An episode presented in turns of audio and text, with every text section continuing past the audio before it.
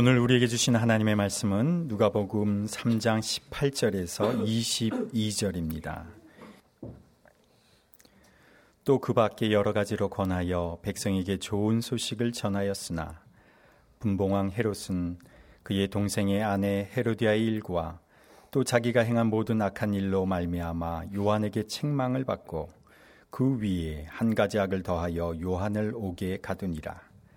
백성이 다 세례를 받을새 예수도 세례를 받으시고 기도하실 때에 하늘이 열리며 성령이 비둘기 같은 형체로 그의 위에 강림하시더니 하늘로부터 소리가 나기를 너는 내 사랑하는 아들이라 내가 너를 기뻐하노라 하시니라. 아멘.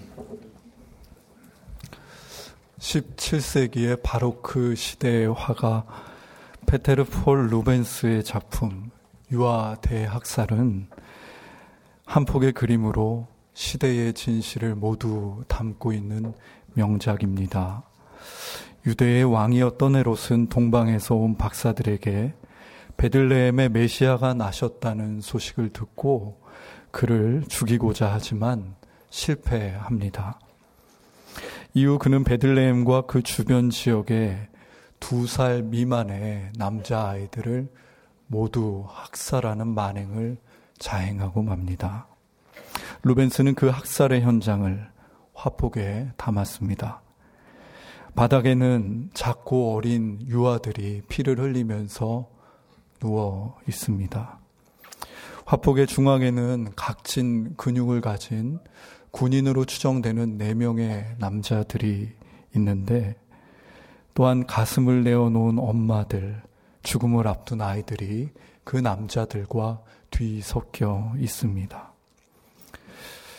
이 군인으로 보이는 남자 4명은 저마다의 모습으로 학살을 진행하고 있는데 맨 오른편에 있는 남자는 아이를 높이 쳐들고 바닥으로 내 동댕이 치려 하고 있습니다. 그 옆에 있는 남자는 항거하는 여인에게 아이를 빼앗고 있으며 또 그 옆에 있는 한 남자는 자기가 학살을 하는데 거침돌이 되는 그 여인을 향해서 칼을 겨누고 찌를 기세로 있습니다. 제일 곁에 제복에 투구까지 쓴 왼편에 있는 군인은 아이를 아는 두 여인의 머리채를 잡은 채로 있습니다. 이 네 명의 군인들의 모습은 저마다 다 다릅니다만 그들은 한 사람, 곧 학살을 자행한 헤롯의 모습을 대변하고 있는 것만 같습니다. 헤롯이 사람들에게 힘을 행사하는 방식, 또 자기 앞에 걸림돌이 되는 존재들을 어떻게 해치우며 살았는지를 루벤스의 그림은 모두 다 담고 있습니다. 사실 헤롯 대왕의 시대는 표면적으로 얼마나 풍요로운 시대였습니까? 헬라 양식을 따라 지은 도시와 원형 경기장 건축, 이러한 문화들은 그 시대의 풍요를 대변하는 듯하며 헤롯 사후에까지 계속해서 지어진 헤롯 성전 또한 아직도 역사적 유물로 평가받고 있습니다. 뿐만 아니라 그는 로마 정부 및 유대인들과 우호적인 관계를 맺는 정치를 했다고 평가받고 있기도 합니다. 아무리 그 헤롯이 찬란한 유산을 남긴 듯한 업적들을 가지고 있다 할지라도 그의 모든 업적은 유아 대학살을 발 밑에 두고 이루어진 것이었습니다. 그는 자신의 통치를 거스르거나 위협하는 모든 것들로부터 자신을 지키고자 무슨 수든 서슴지 않았습니다. 그가 왕위를 지키고자 자기 아내 미리암의 두 아들을 죽인 일. 나중에는 자기 아내인 미리암까지 의심하여 죽인 사건은 역사적으로 남아있는 기록입니다. 루벤스는 한 폭의 그림을 통해서 찬란한 헤롯 시대의 그 야만성과 허상을 폭로합니다. 자신의 왕위를 지키기 위해 가장 연약한 어린아이와 엄마를 학살하는 헤롯이 아무리 찬란한 문화와 도시를 일구었다 해도 그것은 그의 탐욕이 빚어낸 비참한 허상일 뿐 다른 의미를 부여할 수 없습니다. 이러한 헤롯 대왕의 아들 헤롯 안디바가 갈릴리와 베레아 지역의 분봉 왕으로 있던 때에 세례 요한은 광야에서 주의 길을 예비하는 일을 합니다. 누가복음을 기록한 누가는 다른 복음서의 저자들과는 다르게 세례 요한이 외치는 회개가 추상적인 구호가 아니었음에 주목하고 있습니다. 세례 요한의 회개에 합당한 열매를 맺으라 라는 촉구는 듣는 이의 일상의 구체적인 변화를 요구하는 것이었습니다. 두벌 옷 있는 자는 두벌 옷이 없는 자에게 자신의 옷을 나누어야 합니다. 먹을 것이 풍족한 자는 먹을 것이 없는 자에게 자신의 먹을 것을 나누어야 합니다. 집이 많이 있는 자는 집이 없는 자에게 내 집을 내어 주어야 합니다. 의식, 주 이 세 가지는 인간의 삶을 이루는 기본적인 요소입니다. 입고, 먹고, 또 집에 머무는 일이라면 인간은 누구나 매일매일 반복하는 일상입니다. 요한은 자신을 찾아온 무리들에게 매일매일 반복되는 일상을 다시금 바라봐야 된다고 이야기합니다. 회개로 대변되는 우리의 신앙 용어와 회개의 모습이 투영되어야 할 곳은 바로 일상이라고 말합니다.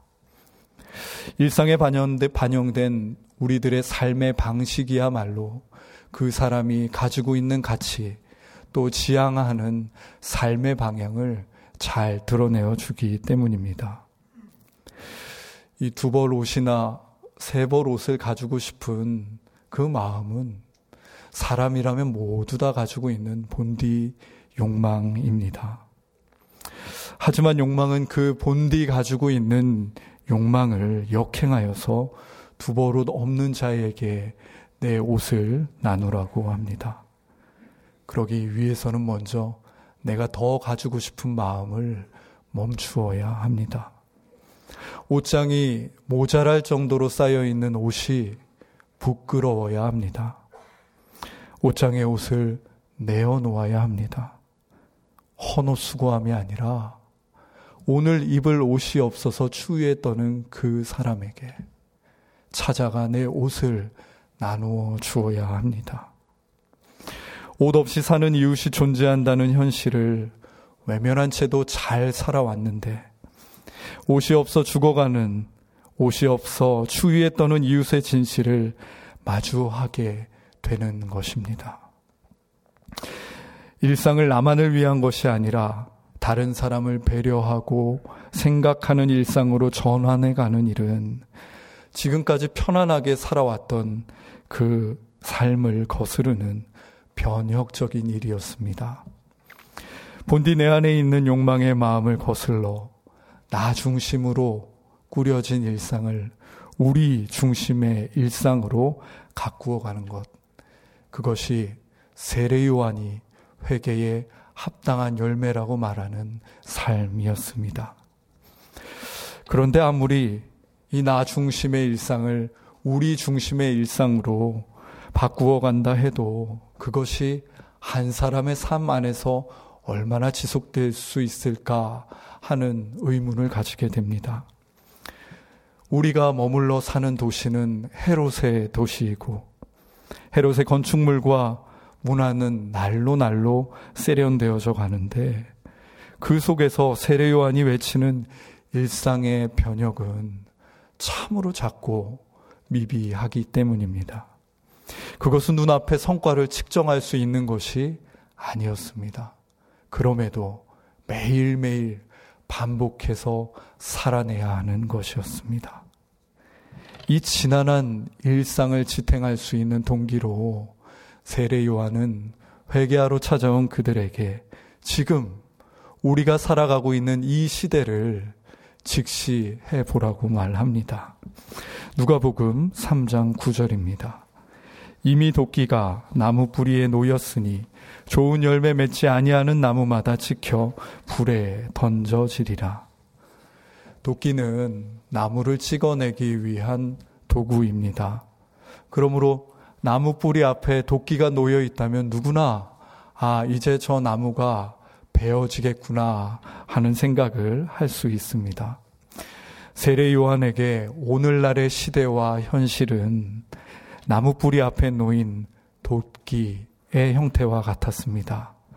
그것은 도끼 따위는 없으니 더욱 성장하고 성공하는 데 매진하자 라고 말하는 헤롯 사회의 가치와는 많이 다른 맥락의 인식이었습니다. 도끼가 나무 앞에 놓인 시간은 모든 것이 선명해지는 시간입니다. 사라질 것과 남겨질 것, 허망하게 잊혀질 것과 영원한 의미로 기억될 것이 도드라지게 드러나는 시간입니다. 도끼로 지켜서 사라질 나무가 아무리 좋은 수액과 이파리를 가지고 있는다 한들 아무 소용이 없듯이 하나님의 심판대 앞에 설 인생이 추구해야 할 삶은 욕망을 따른 소유와 축적이 아니었습니다. 이 나무 뿌리 위에 놓인 도끼의 은유, 은유는 우리 마음에 이 욕망 공장의 가동을 잠시 멈추게 해 줍니다. 나무 뿌리에 놓인 도끼 은유 앞에서 우리는 비로소 나만을 위해서 달리던 그 삶을 잠시 멈출 수 있습니다.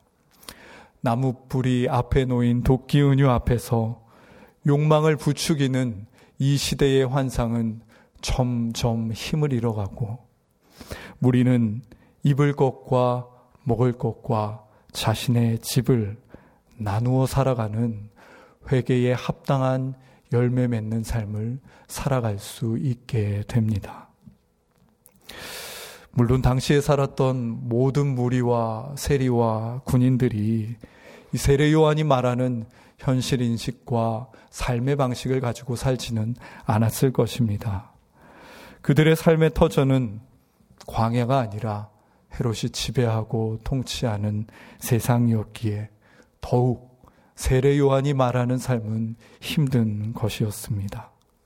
하지만 이러한 새로운 삶의 방식은 그 헤롯의 도시 안에서 미묘하고도 결정적인 이질감을 조금씩 만들어가고 있었습니다. 세례 요한은 여기서 한 걸음 더 나아갑니다. 나무 앞에 놓인 도끼도 인식하지 못한 채 살아가는 세상을 향해 회개를 촉구하는 데서 그치지 않고 이 세상의 핵심인 이 세상을 통치하고 다스리는 분봉왕 헤롯을 향해 회개를 촉구합니다. 본문 19절입니다. 분봉왕 헤롯은 그의 동생의 아내 헤로디아의 일과 또 자기가 행한 모든 악한 일로 말미암아 요한에게 책망을 받고 세례 요한은 이 헤롯 대왕의 뒤를 이어서 갈릴리와 베레아 지방을 통치하고 있는 헤롯 안디바의 행동을 구체적으로 지목하면서 그의 잘못을 책망합니다. 여기서 책망하다라는 의미의 헬라어 동사 엘렌코는 드러내다, 폭로하다 라는 의미를 가지고 있습니다.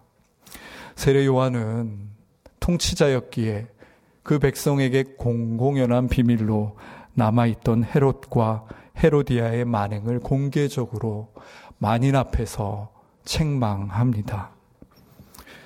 이 분봉왕으로 불리는 본문 속 헤롯 안디바에게는 이복 동생인 헤롯 빌립이 있었습니다. 그 헤롯 빌립의 아내가 헤로디아입니다. 헤롯 빌립은 이스라엘 북동부 지방의 이두레와 드라고니 지방을 다스리는 왕이었습니다. 헤롯 안디바는 이 이복 동생의 아내를 아내와 결혼하고 이후에 그 이복 동생이 다스리는 이스라엘 북 동부 지방을 헤로디아를 힘입어 얻어내려고 했습니다. 헤롯의 탐욕은 주체할 길 없는 불과 같았고 이복 동생의 아내 헤로디아와 그 욕망의 궁합은 절묘하게 맞아서 둘 사이의 상승작용을 만들어냈습니다. 이 욕망에 불타는 헤롯의 행동을 유대인의 율법에 비추어 보았을 때 분명히 옳지 않은 것이었습니다.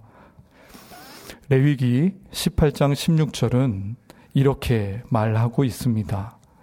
너는 내 형제의 아내의 하체를 범하지 말라. 이는 내 형제의 하체니라. 욕망에 불붙은 헤롯은 하나님께서 허락하신 관계를 기꺼이 훼손하고 태워버립니다. 목적을 위해서라면 기꺼이 그 관계를 멸시하고 업신여깁니다.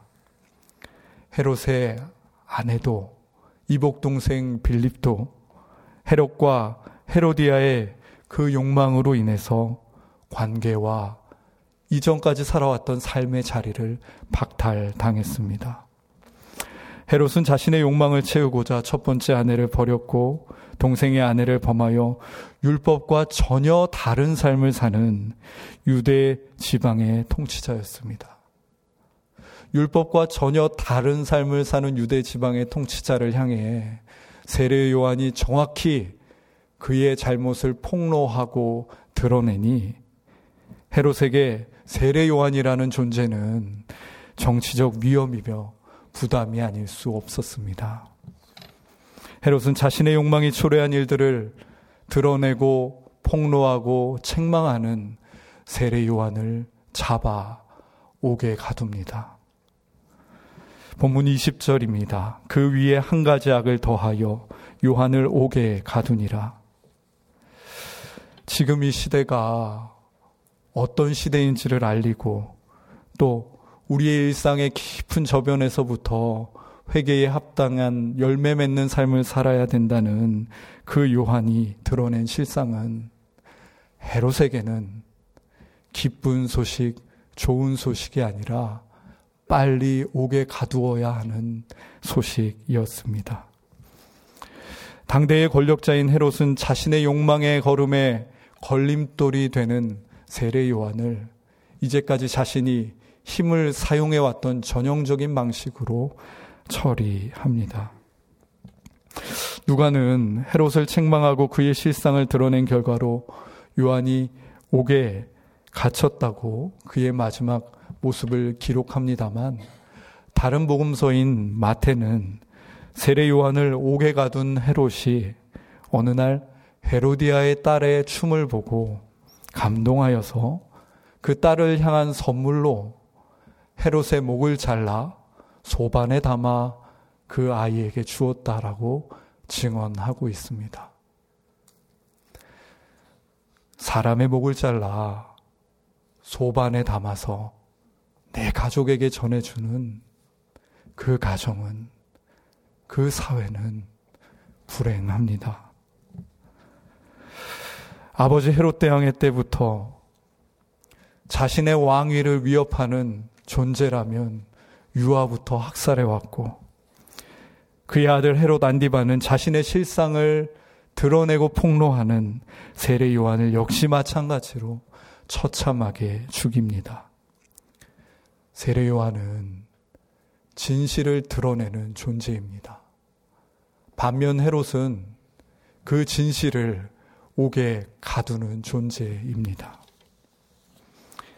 요한은 그 헤롯 앞에서 무참하게 죽었으나 그럼에도 헤롯의 통치는 흔들림 없이 계속됩니다.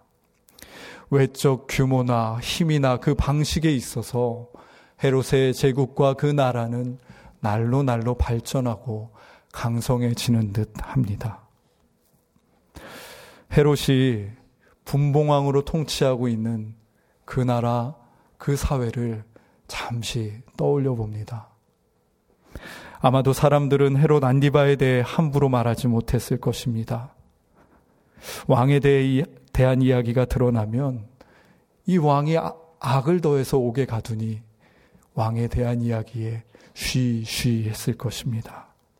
그러나 그러한 사회는 잠잠할 뿐 속은 들끓고 있습니다. 그러한 통치자 아래 사는 이들은 반복되는 비겁한 정치 아래서 무력감을 하루 이틀 답습해 갈 뿐입니다. 헤롯이 통치하는 세계, 헤롯이 통치하는 나라, 헤롯이 통치하는 가정, 헤롯이 통치하는 공동체, 헤롯이 통치하는 나는 신음하고 있습니다. 진실을 옥에 가두고 진실을 외면하며 다수가 허상을 향해서 쫓아가고 열망하며 헤롯과 같이 되고자 하는 사회는 언제나 신음하게 되어 있습니다. 헤롯의 시대의 헤롯의 손에 명백하게 이 세례 요한이 죽임을 당했음에도 불구하고 누가는 이 세례 요한의 죽음으로 모든 이야기가 끝난 것이 아니라고 말합니다. 누가는 세례 요한이 옥에 갇히는 사건 바로 뒤편에 예수님께서 세례 받으시는 장면을 배치함으로써 세례 요한의 투옥과 죽음이 실은 패배가 아님을 드러내고 있습니다. 본문 21절입니다. 백성이 다 세례를 받을새 예수도 세례를 받으시고 기도하실 때에 다른 복음서에서 확인할 수 있지만 예수님은 세례 요한에게 세례를 받으셨습니다. 그럼에도 불구하고 누가가 다른 복음서와는 다르게 배치하여서 자신의 온 삶으로 이 세상과 헤롯의 진실을 드러내고 죽어간 세례 요한의 죽음이 결코 허망한 것이 아니며 이제 그 뒤를 이어 온 땅과 사람들을 비출 빛이신 예수님의 길을 예비하는 죽음이었다고 누가는 힘주어 말합니다. 세례 요한이 온 삶으로 닦은 그 길 위에서 예수님은 스스로 만민과 만물을 위한 길이 되십니다.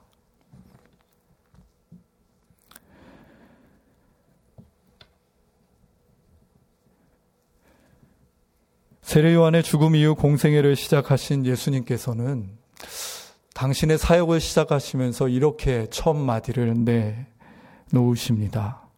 마태복음 4장 17절입니다. 이때부터 예수께서 비로소 전파하여 이르시되 회개하라 천국이 가까이 왔느니라. 헤롯에 의해서 세례 요한은 죽었지만 세례 요한이 광야에서부터 외쳤고 온 무리와 세리와 군인들에게 외쳤던 회개하라. 하나님의 나라가 가까이 왔느니라. 라는 세례 요한의 메시지. 그 온 삶으로 담아낸 메시지는 아직 사라지지 않고 예수 그리스도를 통해 온 땅에 울림이 되고 있는 것입니다. 내가 세상과 또 관계의 중심이 되어서 욕망을 따라 살아가는 헤롯의 방식과는 전혀 다른 일상의 깊은 곳으로부터 시작되는 이 새로운 삶은 세례 요한의 뒤를 이어 예수 안에서 본격적으로 이 땅에 전해지고 뿌리 내려갔습니다. 누가는 세례 요한의 투옥과 죽음이 결코 헤롯을 향한 허망한 패배가 아니라 그리스도 안에서 온전한 승리로 거듭났음을 확신했습니다.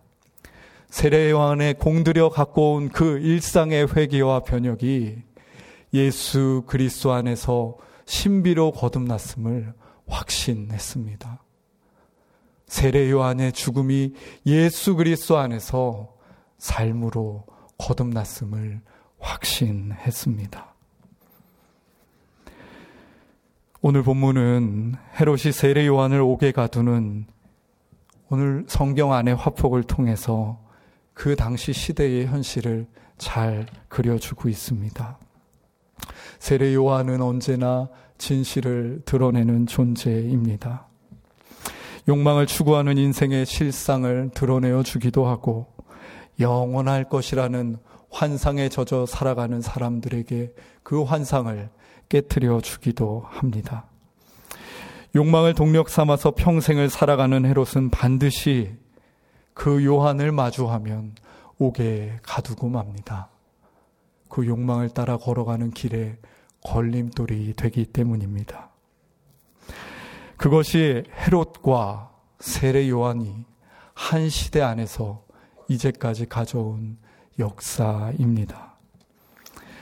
헤롯 대왕은 유아를 학살했고 헤롯 안디바는 세례 요한을 죽입니다. 기득권이 된 바리새인과 서기관과 장로들은 자기의 기득권을 침범하는 예수를 십자가에 못 박혀 죽입니다. 주일마다 살펴보고 있는 바울이 마침내 따라가고자 하는 그 길이 바로 세례 요한과 또 예수님이 펼쳐 놓으신 이 길입니다. 그들의 죽음과 삶은 결코 헤롯과 이 시대 앞에 허망한 패배가 아니라 예수 그리스도 안에서 온전한 새로운 승리였습니다. 오늘날의 헤롯은 분봉왕 한 사람이 아닙니다. 소비와 욕망이 근간이 된 이 사회에서 우리 모두는 스스로 헤롯이 되어 살 수 있습니다. 그럼에도 불구하고 이런 저희를 극률이 여기시는 결코 짧지 않은 손을 가지신 우리 하나님은 오늘도 우리에게 다양한 방법으로 세례 요한을 보내어 주시며 헤롯과 같아져 버린 우리의 마음을 책망하고 드러내고 폭로해 주십니다. 하나님의 말씀이 좌우의 날이 선 검과 같아서 내 혼과 영과 골수를 찔러 쪼개기까지 한다고 히브리서의 기자가 이야기합니다. 그렇다면 그와 같이 나의 실체를 드러내는 하나님의 말씀은 오늘날 우리에게 다가온 세례 요한입니다. 교회 공동체는 예수를 주로 믿어 모였지만 이제까지 살아온 삶이 모두 다른 사람들이 모인 죄인들의 공동체입니다. 그러기에 교회는 나와 다른 지체들 속에서 불편함을 느끼는 내 마음의 실체를 마주하기 좋은 곳입니다. 우리 중심의 삶이 아니라 나 중심의 삶을 살고 싶은 마음을 가만히 들여다보고 일으켜주는 공동체인 교회는 우리에게 다가온 세례 요한입니다. 함께 일상을 나누는 가족들과 또 벗들, 잠잠히 가지는 기도의 시간. 이 모든 것은 다양하게 우리에게 세례 요한을 보내주시는 하나님의 손길입니다. 우리는 이러한 만남과 시간과 상황 속에서 내 안에 해롯됨, 세례 요한의 폭로를 통해서 내 안에 해롯됨을 발견하게 됩니다. 그러므로 오늘날 우리에게 다가오는 그 세례 요한, 나의 실체를 폭로하는 세례 요한을 옥에 가두지 않는 것이 신앙입니다. 세례 요한을 옥에 가두지 않고 그의 말 앞에 드러난 내 면면들을 직시하며 다시금 이 시대를 새 눈길로 바라보고 나의 일상을 하나님 앞에서 바르게 직조해 가는 것이 우리의 신앙 생활입니다. 그러한 과정이 반복될 때 우리의 죽음과 삶, 또 날마다 읊조리는 탄식과 기도, 반복되는 지난한 일상은 그리스도 안에서 온전히 새로운 의미로, 새로운 신비로, 새로운 승리로 드러나게 됩니다. 하나님이 사랑하시는 교우님들, 오늘은 우리를 위해 죽으신 주님의 고난을 묵상하는 사순절 셋째 주일입니다. 헤롯은 오늘도 세례 요한은 뒤로 하고 세례 요한은 얼른 옥에 가두고 우리 마음이 본디 가진 그 욕망을 따라 살아가라고 말합니다. 나무 뿌리에 도끼 따위는 없으니 오늘을 내일을 내 마음대로 꿈꾸며 살아가자 합니다. 그럼에도 불구하고 나의 해롯됨을 드러내는 모든 일상의 만남과 시간, 말씀과 공동체 앞에서 세례 요한을 오게 가두지 않고 세례 요한 앞에 서서 다시금 나의 눈길을 새롭게 하고 나의 일상을 기경하는 이 사순절이 되었으면 좋겠습니다. 기도하겠습니다. 하나님, 나를 위해 죽으신 주님을 묵상하고 참회하는 사순절 셋째 주일, 저희 안의 해롭과 같은 모습들을 돌아봅니다. 결코 짧지 않은 손을 가지신 하나님께서 저희 인생에 끊임없이 세례 요한을 보내주시고 생의 의미를 드러내 주시고 우리의 죄를 마주하게 해주셨건만 우리는 너무도 쉽게 나를 불편하게 하는 세례 요한을 옥에 가두곤 했습니다. 하나님께서 여러 가지 방법들로 직장에서, 교회에서, 가정에서 나의 실상을 드러내시며 다가오셨지만 우리는 다르다는 이유로 너무 친숙하다는 이유로 여러 사회적 편견들로 판단하고 규정하며 나에게 다가오는 세례 요한을 옥에 가두어 버리곤 했습니다. 주님, 이 참회의 절기에 저희로 하여금 하나님의 드러내심 앞에 머물러 살게 하여 주십시오. 세례 요한이 전하는 피하고 싶은 나의 모습, 숨기고 싶은 나의 모습, 죄악된 나의 모습을 마주하게 하여 주시고, 나를 아파하고 참회하며 다시금 이 시대를 보는 눈길을 새롭게 하고 우리의 일상을 하나님 앞에 기경해 나가게 하여 주십시오. 그리하여 예수 그리스도 안에 우리의 일상이 온전히 그리스도 안에서 신비로 새로운 승리를 맛보게 하여 주십시오. 예수님의 이름으로 기도드립니다. 아멘.